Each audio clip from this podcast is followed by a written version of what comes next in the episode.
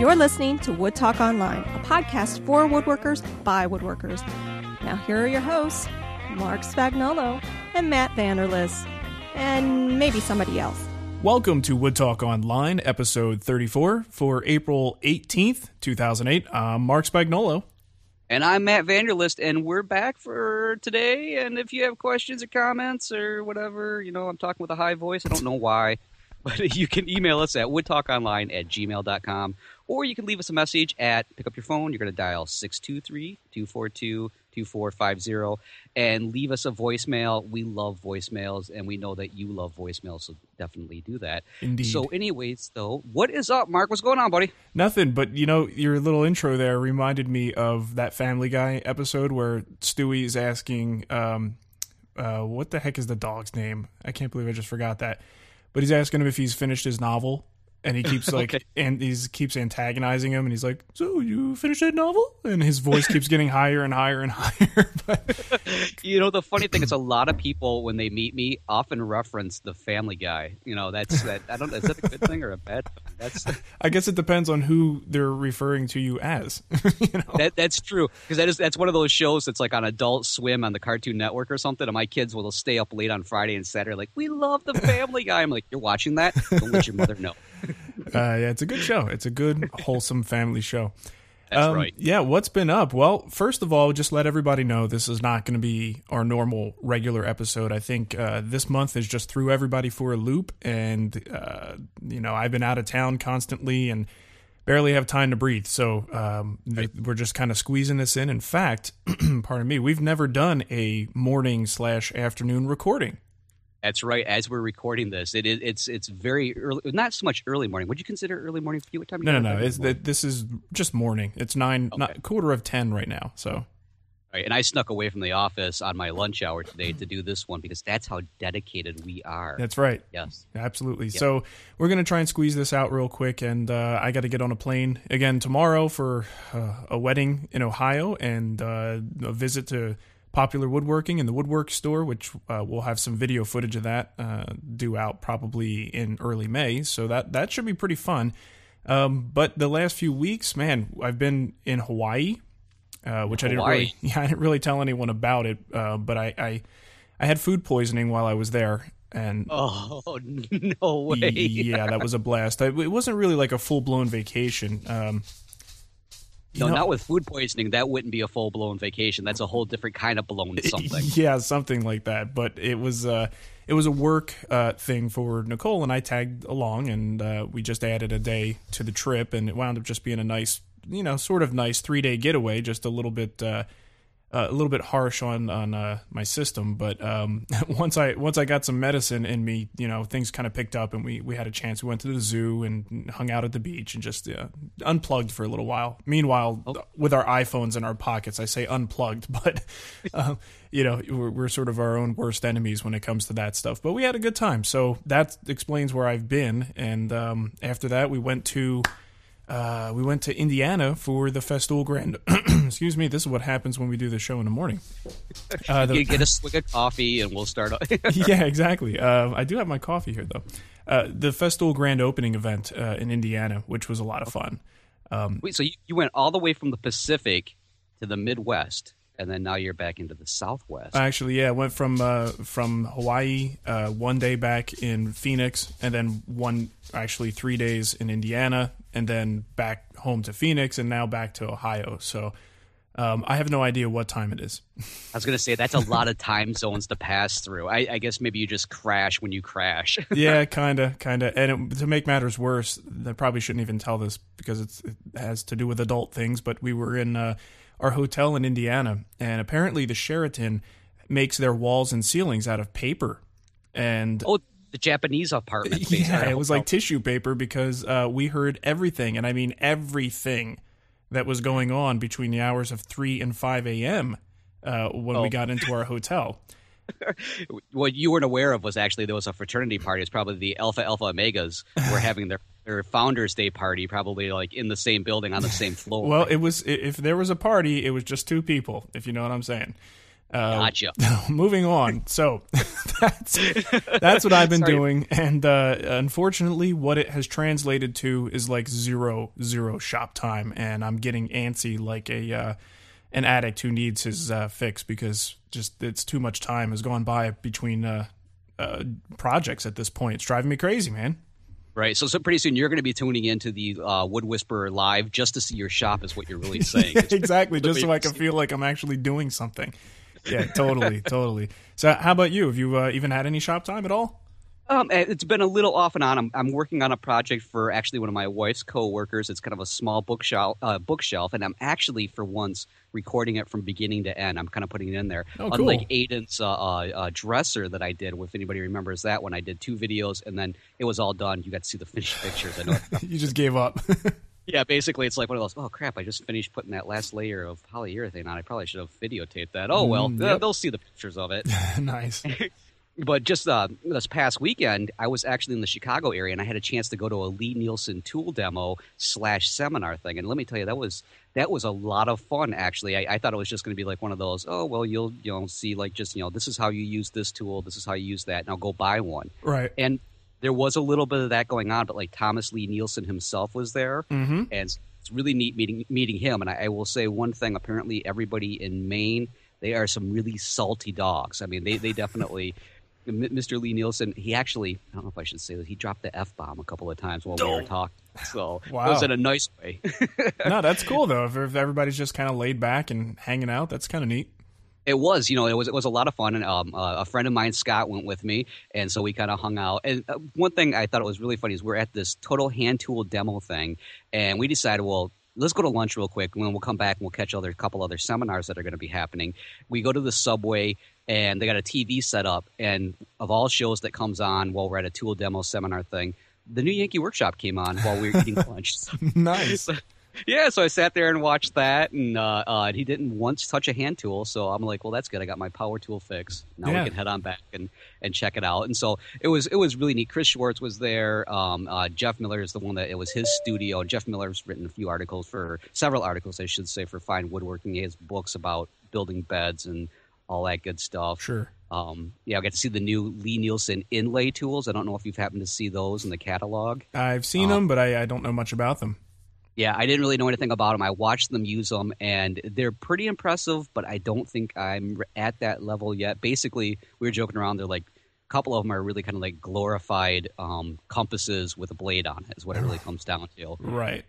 And uh, uh, of course, they're doing tool demos with the all the hand planes. Rumor is, I don't know how true this is, but one gentleman came in, and I mentioned this on my own show. Came in and was like really skeptical about anything hand tool, hand plane, all that stuff. And when he left, he had bought like uh, like one of every bench plane, a couple specialty planes, and just walked out the door with it. But uh, Thomas Lie-Nielsen apparently was offering to etch his uh, autograph on anybody's uh, hand plane or saw that they brought in that was a Lie-Nielsen.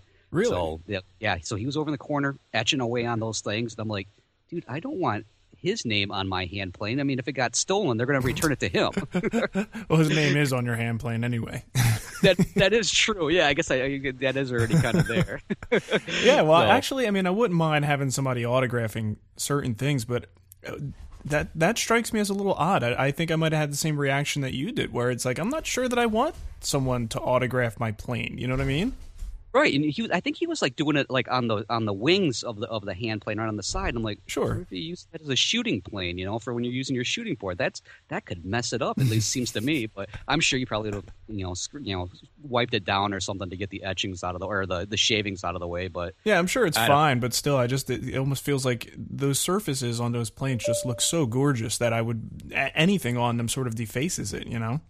Exactly. You know, one other one to talk about is uh, I don't know how many f- people are familiar with the Bridge City tools, but talk about beautiful pieces of art. I'm almost afraid to use them. Mm, yeah. It was at say uh, John Economaki, the the owner, was there, and he was showing off his. He has a new multi-plane kit that he's selling now, and basically it's a uh, the size of a block plane. But you can, rather than collecting all those wooden molding planes and have them up in the wall, warp, crack, whatever else, the bottoms actually have. You can take off the uh, the different shapes and put what different ones on. And I believe the starter kit is starting out. If you go to the website at bridgecitytools.com, Uh, there's a starter kit that comes with like one molding bottom and then the plane and I think a fence. It starts out about five hundred and twenty-two dollars if you want to buy it. Whoa. And then every one after that, you just all you simply do is you just swap out the the bottom so you get all these different shapes and stuff. Mm-hmm. And uh, each one after that is about I think 120 to 200 per different thingy. You know the the, the shapes, the Sure. actual molding itself. Right. Um, you know, so it's it's a nice little investment. They they work great. They, they're really neat looking. I had a chance to play with them, um, but I don't know if I'm ready to make that kind of investment. I'm still the antique store, pick up the wooden ones and call it good. yeah, yeah, definitely. Well, there's different levels of of that sort of quality, and a lot of times for uh, hobbyists and, and folks who are just getting into um, the the hobby, it starts to you, you see companies like Veritas and Lie-Nielsen, and you think those are the top of the line, and you know the truth is there's a couple that are beyond that. You know, as far as investment and actual cost, it's insane when you see some of those prices. Right, absolutely. Hey, you know, I was thinking one thing that I picked up from the show um, is remember we were talking about lazy people food Uh-huh. and lazy. Chris Schwarz was doing a, a, demonstration with uh, hand scrapers, and you know what we talked about? There's that bendable thing you get like from Veritas, the Yep. scraper holder. Right. Well, he actually has a thing to kind of help get over that your fingers burning kind of a thing without spending all that money. Okay. Um, you know those ba- magnets that you get, like the little thin, flat ones, look like a business card, that Oh, kind yeah. of a thing. Up, yeah. Put that on your hand, on your scraper, and then use it. It absorbs all the heat, so your thumbs don't get burned. Oh, that makes perfect sense. Yeah. Yeah, and he was using it there, and he kept showing it. You know, got it in the mail, you know, kind of a thing like that. I'm like, oh, Wow. damn it. Ingenuity. Yeah, so what I'm thinking we should do is actually we'll we'll get some of those. We'll put a picture of you on one side, a picture of me on the other, and then that way we'll always be under people's thumbs. They know exactly where to place their thumbs when they're using it. And you can pick it up at like the Wood Whisperer store over at Matt's Basement Workshop for five dollars ah, a piece, folks. nice. No, that's that would be funny if we did that. But that's Yeah, I think that would actually that's that's slick. There's so many like just little ideas like that that just takes a little outside the box thinking to use a, a mundane item that we you know see every day and just apply it to something different. How cool! yeah, yeah, exactly. So that's what I was like, man. I wish I, Chris, quit talking about this. I'm going to market it. We're going to make money, buddy. yeah, exactly. Um, you know, I we got a um, interesting email here that I thought I would read, and the uh, author prefers to stay anonymous for obvious reasons. Um, and this will bring us into a discussion about a new annual event that I would like to uh, to start. And um, I haven't posted about it yet on the Wood Whisperer, but this release of this show should coincide with that post, so everything will kind of be coming out at the same time. Is this about the Matt and Mark Wood Talk Online uh, pledge drive where they can Just send me money. money? Yes, exactly. yeah, absolutely. That's exactly what it is. Um, yeah. So here, this email is very, it's very interesting, and I don't know that we're necessarily going to be able to give this person a direct answer, um, but it's something that I want everybody to think about and see what you might do in those situations. Um, it says, I recently took a two day woodworking course offered by a local affiliate uh, of one of the big woodworking chains and was surprised by the safety practices of the instructor. Although the instructor was a professional woodworker uh, with decades of experience, and I'm just a newcomer of woodworking and uh, I have more book and video knowledge than actual skill, the safety practices were different enough from what I understand to be proper ones that I was concerned at the time and remained troubled several weeks later. At the same time, I was pretty sure that bringing up anything in the class was just going to create an adversarial situation and the instructor uh, with the instructor and ruin the class for me, so I stayed silent, uh, which was facilitated by wearing. Hold on. You know that news flash thing that we did last time? Uh, that just played in my ears very loud because I forgot to delete it from the file. okay. All right. Tech- Perfect timing though. You'd have just waited a few seconds. yeah, exactly. Uh, so technical difficulties there, but um, he says that his silence was facilitated by wearing a dust mask because of the completely inadequate dust collection in the class. Lovely. Uh, most of the issues involved uh, how we were instructed to use the cabinet saw. The instructor communicated his approach with absolute certainty and dismissed anything else as unsafe. Here are the details. He was against featherboards and believed in using your left hand as the featherboard. I found this to be uncomfortable, but not as troubling as three of his other practices. First, the instructor was against ever using a splitter because he was once injured and he attributes the injury to the splitter. Second, he was against using a blade guard. Third, because he was concerned that the magnetic switch on a table saw would wear out. I'm not making this up. He did not want the table saw to be turned on and off between cuts or even between students. Thus, frequently, wood was being placed on the table saw and moved around while the blade was spinning. Uh, and uh, he'd like to know what would you do in this situation. Uh, he says he emerged with all of his fingers, but still. So it it really brings up an interesting question. I think a lot of times, uh, you know, as as folks who really participate in a lot of this online stuff, we absorb a lot of information, and it's very easy uh, for us to almost get a false sense of how things should be in the real world because we kind of look at an ideal situation. Um, you know, hobbyists for the most part, part of our goal is setting up the the ideal situation, the ideal shop, the ideal um, workflow in your shop, and also the ideal safety practices as well. And that's not a bad thing. But I think what hap- excuse me, what happens is when you get into the real world, if we did a little tour of all the woodworking shops in the country, I think a lot of hobbyists would be crapping their pants at some of the things that they would see in these shops as far as safety practices or lack thereof. So right. I think what this guy probably ref, you know was was a reflection of is the real world. And mm-hmm. um, you know that's not to say that it's right or safe. I think that's reality. Um, now yeah. the fact that he's in a position that he's teaching uh, newcomers to the hobby, uh, he should probably be a little bit more responsible. And I do have a problem with a number of the things that he brought up. Um, you know, but some of them are are, are certainly worse than others. Um, you know, but still, what, what, do you think about that? I mean, specifically, some of the stuff that he brought up. How about the using your left hand as a featherboard? Yeah, th- I think of all of them, that was the one that maybe bothered me the most. But my question was, how far back was he actually talking about? Because I know myself sometimes when I'm feeding stock in, my, my I've always got like one eye on where the blade is, and as I'm kind of feeding things through it, I know I've used I've used my left hand often to kind of help keep the wood tight against the uh, the fence, mm-hmm. but it's at a safe distance away from the actual blade itself. Yeah. So I mean, if if if he's like saying, you know, like oh, have it right up where the blade is, like right in front of it, maybe not the best practice in the world, but at the same time, you know, I, I can completely understand how this was making this listener's skin just crawl sure. seeing these things. You know, especially you know hearing about them, reading, seeing all the videos, you know, everything else where we talk about shop safety. I, I could really see how that could make you uncomfortable my biggest concern when using my left hand is a featherboard. And like I want to remind everybody, I've, I've got a way back from the actual blade itself. Um, I always get slivers. That's my biggest concern. yeah. Um, but yeah, I mean, if it, I, the more I think about it, I guess maybe if there was if the wood really kind of got caught up, I guess my my hand could be the first thing that gets pulled in. But usually, kickback throws it back. Throws it back. You. Yeah, you probably just get more yeah. of a, a, broken thumb of you know, if anything. Um, exactly. Yeah, I'm I'm pretty much the same way, Matt. I think if um, if I'm not using a featherboard and I, I don't use it for every cut, uh, my left hand and my right hand work in concert to sort of uh, guide the workpiece through. My right hand can only do so much, so my left hand keeps the force against the fence while also giving me a little bit of forward pressure.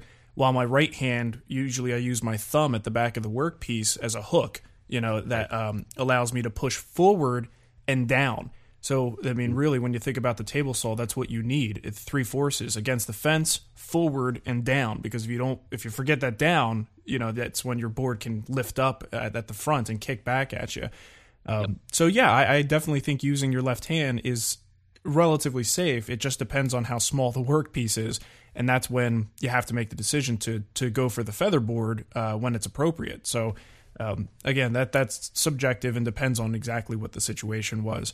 Uh, what's the other one that he mentions? Now he says not using a splitter because he was once injured. That's ridiculous. Um, yeah, that one. You know, I, am the most nervous with my particular table saw. I would, I would love to have a blade guard, but a lot of times those blade guards really. I hate to say it. I know we're going to get email about this one. Yeah, those blade guards can get in the way, especially if you're working with kind of narrower stock and you've got a push block that you want to use. Those blade guards are horrible. Yeah, uh, being in the way. But I would, I would love to have a splitter. My table saw does not have a splitter of any kind and what I have the problem is on the backside, as if that material starts to pinch on the backside, that's when I want that splitter there the most to help ease up on the blade so you can feed it through easier. Yeah, definitely. Um, I, I, would consider a splitter a necessity. I mean, the only time you don't want a splitter under saw is when you can't have one. Uh, right. In the case of uh, you know dado cuts and non-through cuts, um, but I would say generally splitter should always, especially if you're teaching in a student environment like that. Come on, you know you need to have a splitter. Um, and I'm going to fall on the same side of the fence as you with the blade guard. Um, I had one of the overhanging, uh, think it was a Penn State unit blade guard. And, uh, you know, I just, I always had it on there for, I guess it seemed like because it was, I knew it was supposed to be safer, so I did it. Um, but I'll tell you, man, every time I would get around that blade and have a cut that was safe enough, you know, it wasn't like a little tiny cut, a couple inches to the side of the blade.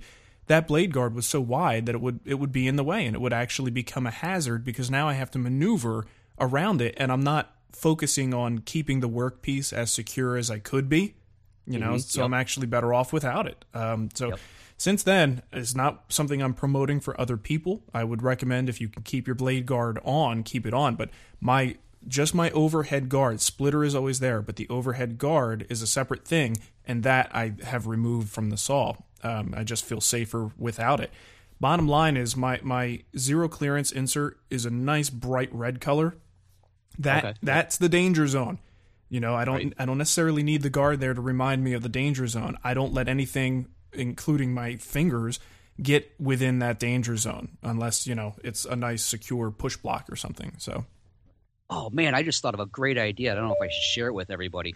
Here's a new safety device. Since we got lasers for everything, there should be a laser like box that comes down so it's always where your work is supposed to be as you're pushing your hand through and it would always just set it up on your ceiling so it's right over the top of your saw that's a down. terrible idea matt yeah you're right it would never work uh, any uh, copyright uh... yeah um, all right the uh, the magnetic switch thing um, he's worried that it's going to wear out and would not turn the saw off between cuts or between students that's just that's just uh, poo poo. That's bizarro. That's bizarro, yo. Um, yeah. I don't. I, come on. I mean, if you're in your own shop and you're doing things, maybe that's your prerogative to leave the saw running. But there's just too many variables when you have students in a class, and if you're switching from student to student and having multiple people with multiple work pieces coming to the saw, probably yep. not a good idea to let that thing just keep spinning. Yeah, imagine coming over with multiple pieces to cut. I know I've done this myself when I set them down on a table. How many times you set them down and they've spilled all over the place? Yeah, totally. Imagine that with a blade. So that's retarded. Yeah, yeah this is Bizarro Instructor. Bring in Bizarro Superman to ruffle them up. Yeah. Um, so I, I, think we we agree with uh, the uh, emailer um, that this is some of that is pretty uh, disconcerting, but. Um, you know, right. you're going to find that type of thing, and, and he's right. I think he he did the right thing. I think unless there's someone who is in imminent danger and and they are going to hurt themselves, that's when you might want to intervene. But for the most part, you know, in general, you got to let the instructor run the class and maybe maybe talk to the instructor on the side and not in front of everybody else and and say, you know, voice your concerns and also voice your concerns to the people who are running the course. Um, if it took place at a store, talk to the manager and explain what your concerns are. And uh, yeah, go ahead. Oh, I was going to say if they have a comment card, fill that out, put it in there, mm-hmm. let them know. You know, definitely, yeah. It's if if it's anything that you're uncomfortable with, then for your own safety, you know, take those precautions. But yeah, I, I agree with you, Mark. We just kind of leave it aside for right now. Yeah. Um, so this I thought would be a good tie-in uh, to a introduction to our um, what did I say? The first annual um, event that's going to be taking place. Uh, it's called uh, what did I call it? Woodworkers Safety Week.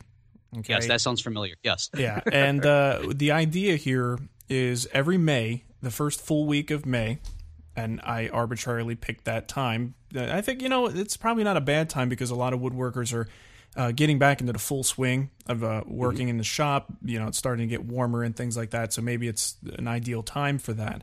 Uh, but the first full week of May, and this this time it's going to be May fifth through uh, uh, Cinco de Mayo through uh, May 9th. And Ooh. the idea is to have the entire community, blogging, magazine, anybody who's involved in woodworking, to sort of spread the message of just good uh, safety techniques. And it's it's you know it's not one of those things where I want it to be just a constant rehash of the same old crap. It it really is just kind of let's talk about things that may have happened, lessons that we've learned, um, you know, stories of people who've had injuries and, and what they what they learned from it. Um, you know, just spreading spreading the information around so that any new woodworkers who come along they get a good exposure to uh, some general safety practices. And uh, I'll tell you what, for seasoned woodworkers, it's nice to have that reminder. You know, because yep. I think we're the ones, you know, the people who've been doing it for a while who might even fall victim more because you get complacent. You for, you forget about how dangerous this stuff is. Exactly. And and safety does not have to be a preachy thing. This is just, you know, a bunch of guys talking about things that, you know, we do, different things that we should think about. And you're absolutely I can't tell you how many times I've kind of just gotten lulled into that, oh, I've done this, you know, I've done this cut 500,000 times, so right. it's nothing. That's that's almost always when an accident occurs. Exactly. Yeah. And and it by no means is it going to be preachy or intended to be preachy. Um, I'm very big on uh, personal responsibility when it comes to safety in the shop. And, you know, I mean, uh, the DVDs that we send out, I've got a little card in there um, that explains our policies on safety and stuff. And it is, you know, one of those things that says we're not liable. Um, but ultimately, I remind people that safety is your responsibility. You know, it's a spinning blade, and if you, if you are capable of, you know, firing it up and finding the on switch, then you should be capable of reading the instructions and following the safety tips. Um, but at the same time, there's a lot of things that aren't quite so obvious. Um, you know, you'll hear people. I know there was a post. I think Glen Huey uh, posted recently about a technique he uses with um, using those uh, grippy kind of gloves on the jointer, and yeah. he he doesn't necessarily always use push blocks when he's face jointing. Um, so there was a heated discussion that developed on his blog concerning that method and whether it's safe. And you know, his viewpoint was yes, it's safe in my shop with me. It's safe. Um, the gloves have a good grip, and I know what I'm doing, so it, it's perfectly safe operation. Um, yep. So it was very interesting to read that. And the thing that actually facilitated me thinking about this whole safety week thing was a um, email that I had gotten from a guy. I believe he's from here in in Gilbert, and I'm, I'm actually going to post this information uh, when I when we start safety week. But he emailed me and he explained that he was face jointing a board with his hands. Um, he had his bare hands. He did not have the grippy gloves on. Um, not sure how much that would have helped him, but he was jointing. He was tired. It was a long day. Uh, he figured, you know what? Um, I could go in the house, or I could get these last three or four boards jointed and be ahead of the game tomorrow. So um, he decided to joint the boards. And uh, the first pass, he said that it was a little bit, um, it, it, wasn't taking off as much material as he wanted. So he made an adjustment uh, to the to the bed. And I think he either went too far or he went in the wrong direction. Either way, he adjusted the bed way too low. And oh. as he started to push it across the blades, he said it started to bounce. And as it bounced, he instinctively increased his downward pressure with his hands and the oh. board shot out from under his hand, and his hand went right into the blade. Oh, and snap! And I have pictures. So oh, no, what? No, no. What I will be doing? yeah. Well, the thing is, I looked at these pictures, and I, I don't have a, a real light stomach, despite my incident in Hawaii, but. Um, I do, you know, I could take, I could look at a lot of these gruesome photos, and and these, I guess, it just wasn't like standard blood and gore kind of photo. It was like, look, that could be my hand. Right. You know, if if I were to do something the wrong way or just be unlucky, you know, here here's a technique uh, that lots of folks probably do. Even if you have those gloves on, that that could very well happen. You know, I mean, depending on the situation, you've got a lot of things that had to occur first for that to even happen. But still, it can happen. And um, I, don't even want to think if he did have a glove on, what may have happened. You know, you know how that yeah. concept of having that cloth on your hand being pulled in even further. So, um, you know, not not commentary on that technique at all. I mean, if you like I said, I think it can be safe, and I have done it. I know in the wintertime, sometimes I'll wear those grippy gloves, and it's a lot safer than than not wearing them. Um, but either way, it was it had a profound effect on me, and I was like, you know what, we really need to to talk about this a, a little bit more. So let's have a uh, a week where this is the primary discussion all over the internet. And uh, fortunately, the response so far has been good. Uh, we've got sponsorship from Rockler, and they are supplying us with a bunch of just safety related items that we'll be giving away every day uh, of that week. So all five days, we're going to have giveaways.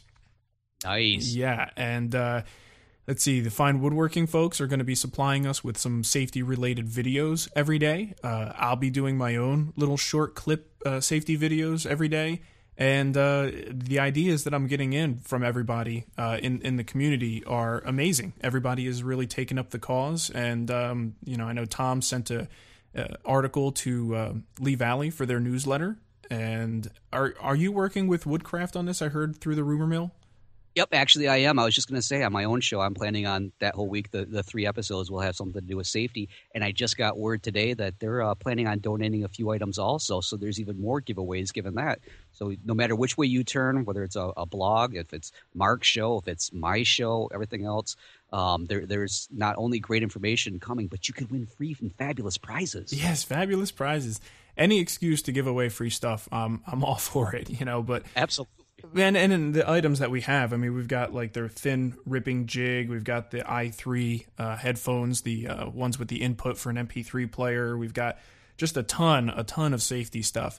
And at the very least, you know, you come come for the giveaways, but you know, stay for the message.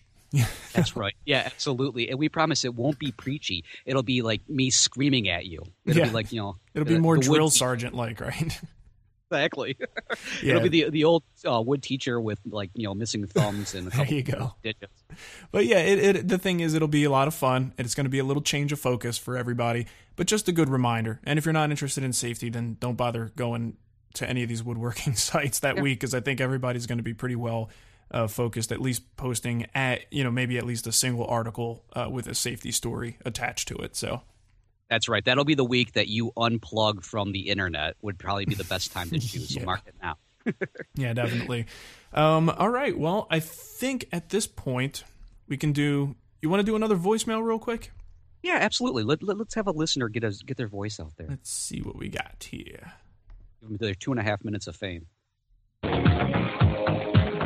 Uh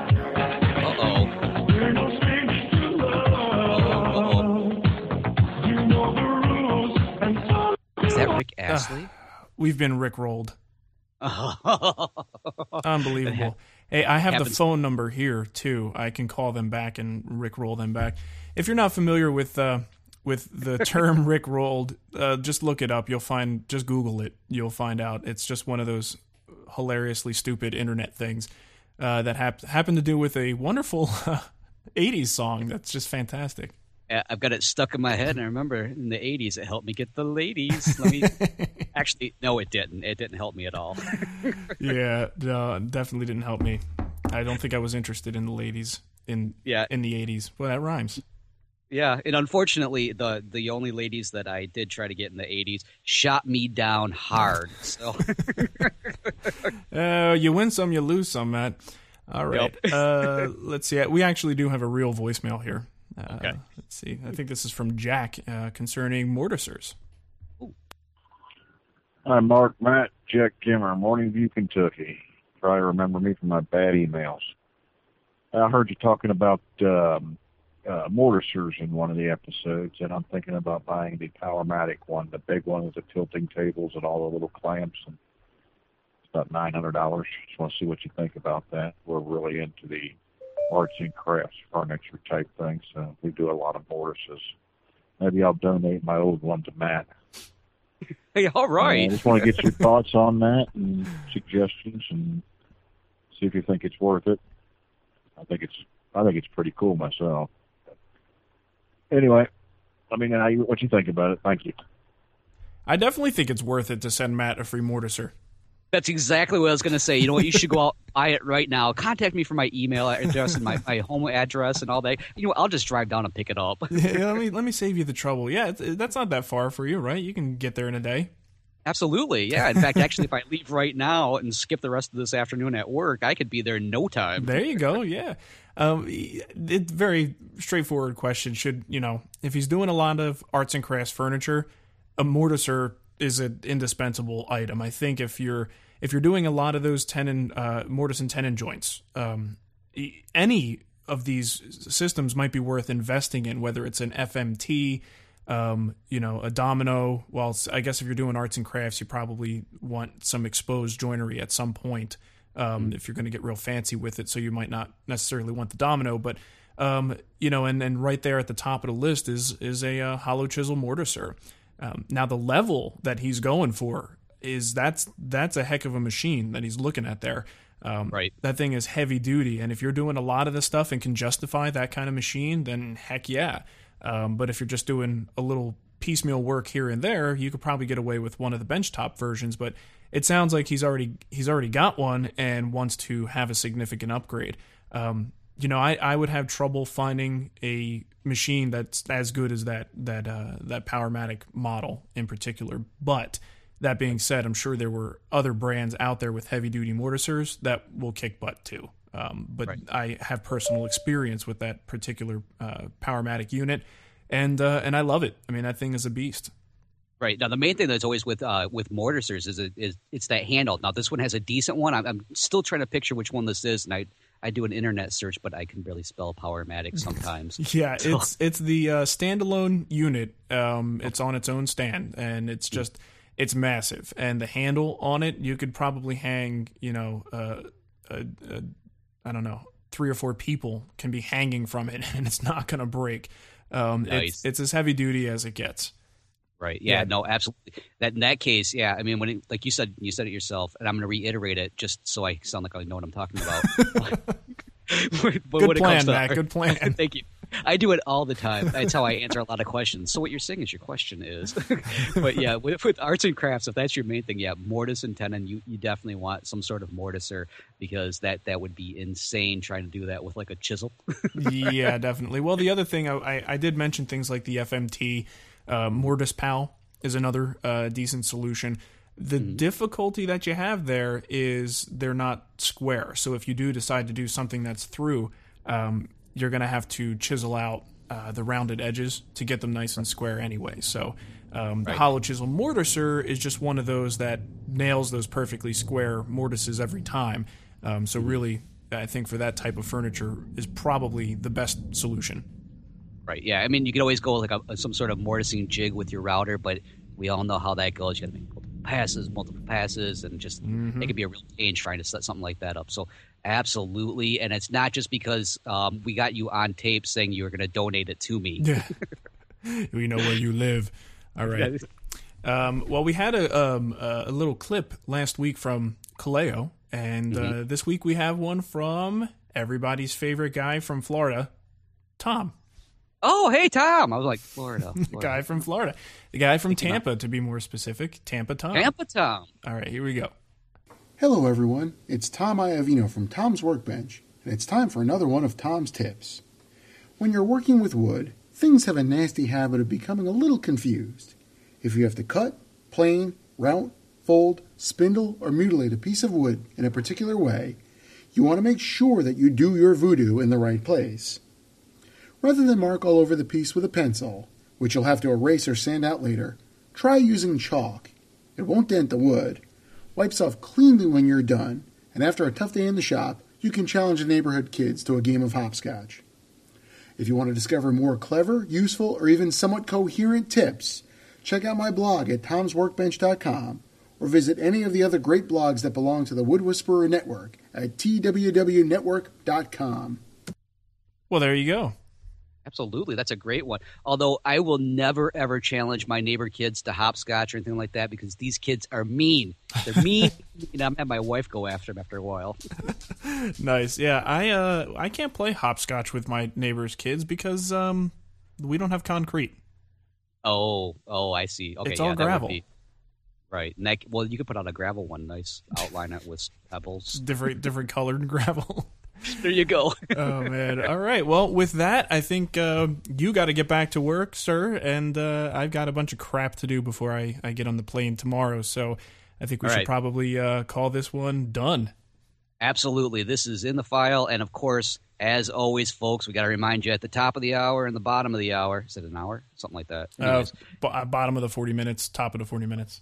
Okay. Well, if you have comments, questions, suggestions, some feedback, all that fun stuff, drop us a line at woodtalkonline at gmail.com. Or if you uh, want to get your voice heard out there, literally, call us on your uh, phone at 623 242 2450. You could call us on coffee cans with a string, but we're not connected. True. I don't sorry. have one of those. no. Man, my wife cut the cord. If you could believe it, uh, our short episode still turned out to be about 40 minutes. So uh, the, the moral to the story is you and I can talk. Yes, yes, we can. if we need to, we can talk. So we just want to thank everybody for listening. We'll get another show out uh, as soon as possible. Things should probably return to normal here pretty soon, uh, starting next week. So uh, we'll try and continue to having those weekly episodes. And uh, thanks for listening. Absolutely. Take care, everybody. Bye bye. Hey, Mark and Matt. This is Mark from Las Vegas, Nevada. I'm a beginning woodworker and would like to start purchasing some power tools to set up shop. I have about $2,500 to work with. What would you recommend as a good starting point for outfitting my shop? My first thought was to purchase a Jet 708 674 PK Xacta saw and a DC 1100 dust collection system. What are your thoughts on this? Do you think that would be the best investment? All right, so let's see if we can't help Mark out. He's got $2,500 to set up shop from scratch. I'm very curious to hear your recommendations on what you would spend $2,500 on. Uh, and not just thinking short term, but long term as well. Matt and I will also get some ideas and uh, we'll compare notes next week. Send us a uh, voicemail at 623 242 2450 or an email at woodtalkonline at gmail.com. Thanks a lot.